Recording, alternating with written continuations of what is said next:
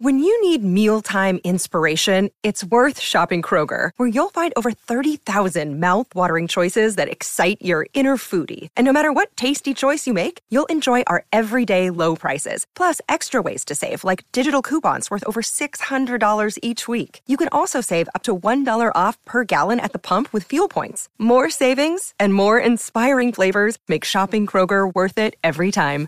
Kroger, fresh for everyone. Fuel restrictions apply. Well, howdy there, Internet people. It's Bo again. So, a few minutes ago, the President of the United States, Donald J. Trump, has agreed to an orderly transition of power on January 20th.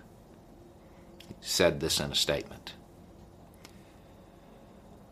Allow me to be the first of what I can only assume is many people to express my suspicions. I am skeptical of, of this statement. I don't believe it. Um, in the same statement, the president said that, you know, this is just the beginning of the fight to make America great. I, I do not believe that he intends to pursue an orderly and peaceful transition of power. I think that because of today's events, he feels pressure. And he is caving to that pressure, but he is erratic, and he has been erratic. He has done nothing for this country except fill it with division and lies for four years. It is my belief that the president needs to resign be removed via the 25th Amendment or be impeached and removed. I think that it's time to remove President Trump and get him away from the levers of power.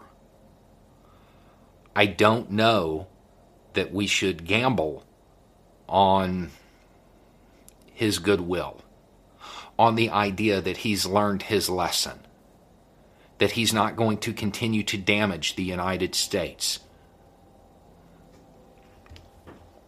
The president has laid attack after attack against the basic principles of American democracy, the foundational elements of this country.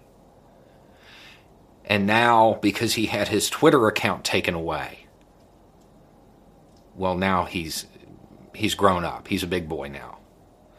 I'm not sure I believe it. Honestly, to me, having talked about the president way too much over the last couple of years, it just seems like this is a way to get his version of events into the headlines because he can't use Twitter right now, because he doesn't have access to social media. It seems as though he's still trying to control the narrative and seem as though he is still in control of events.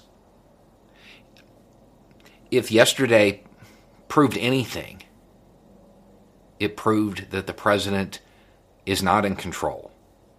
He doesn't understand what's going on. He does not understand the impacts that his words cause.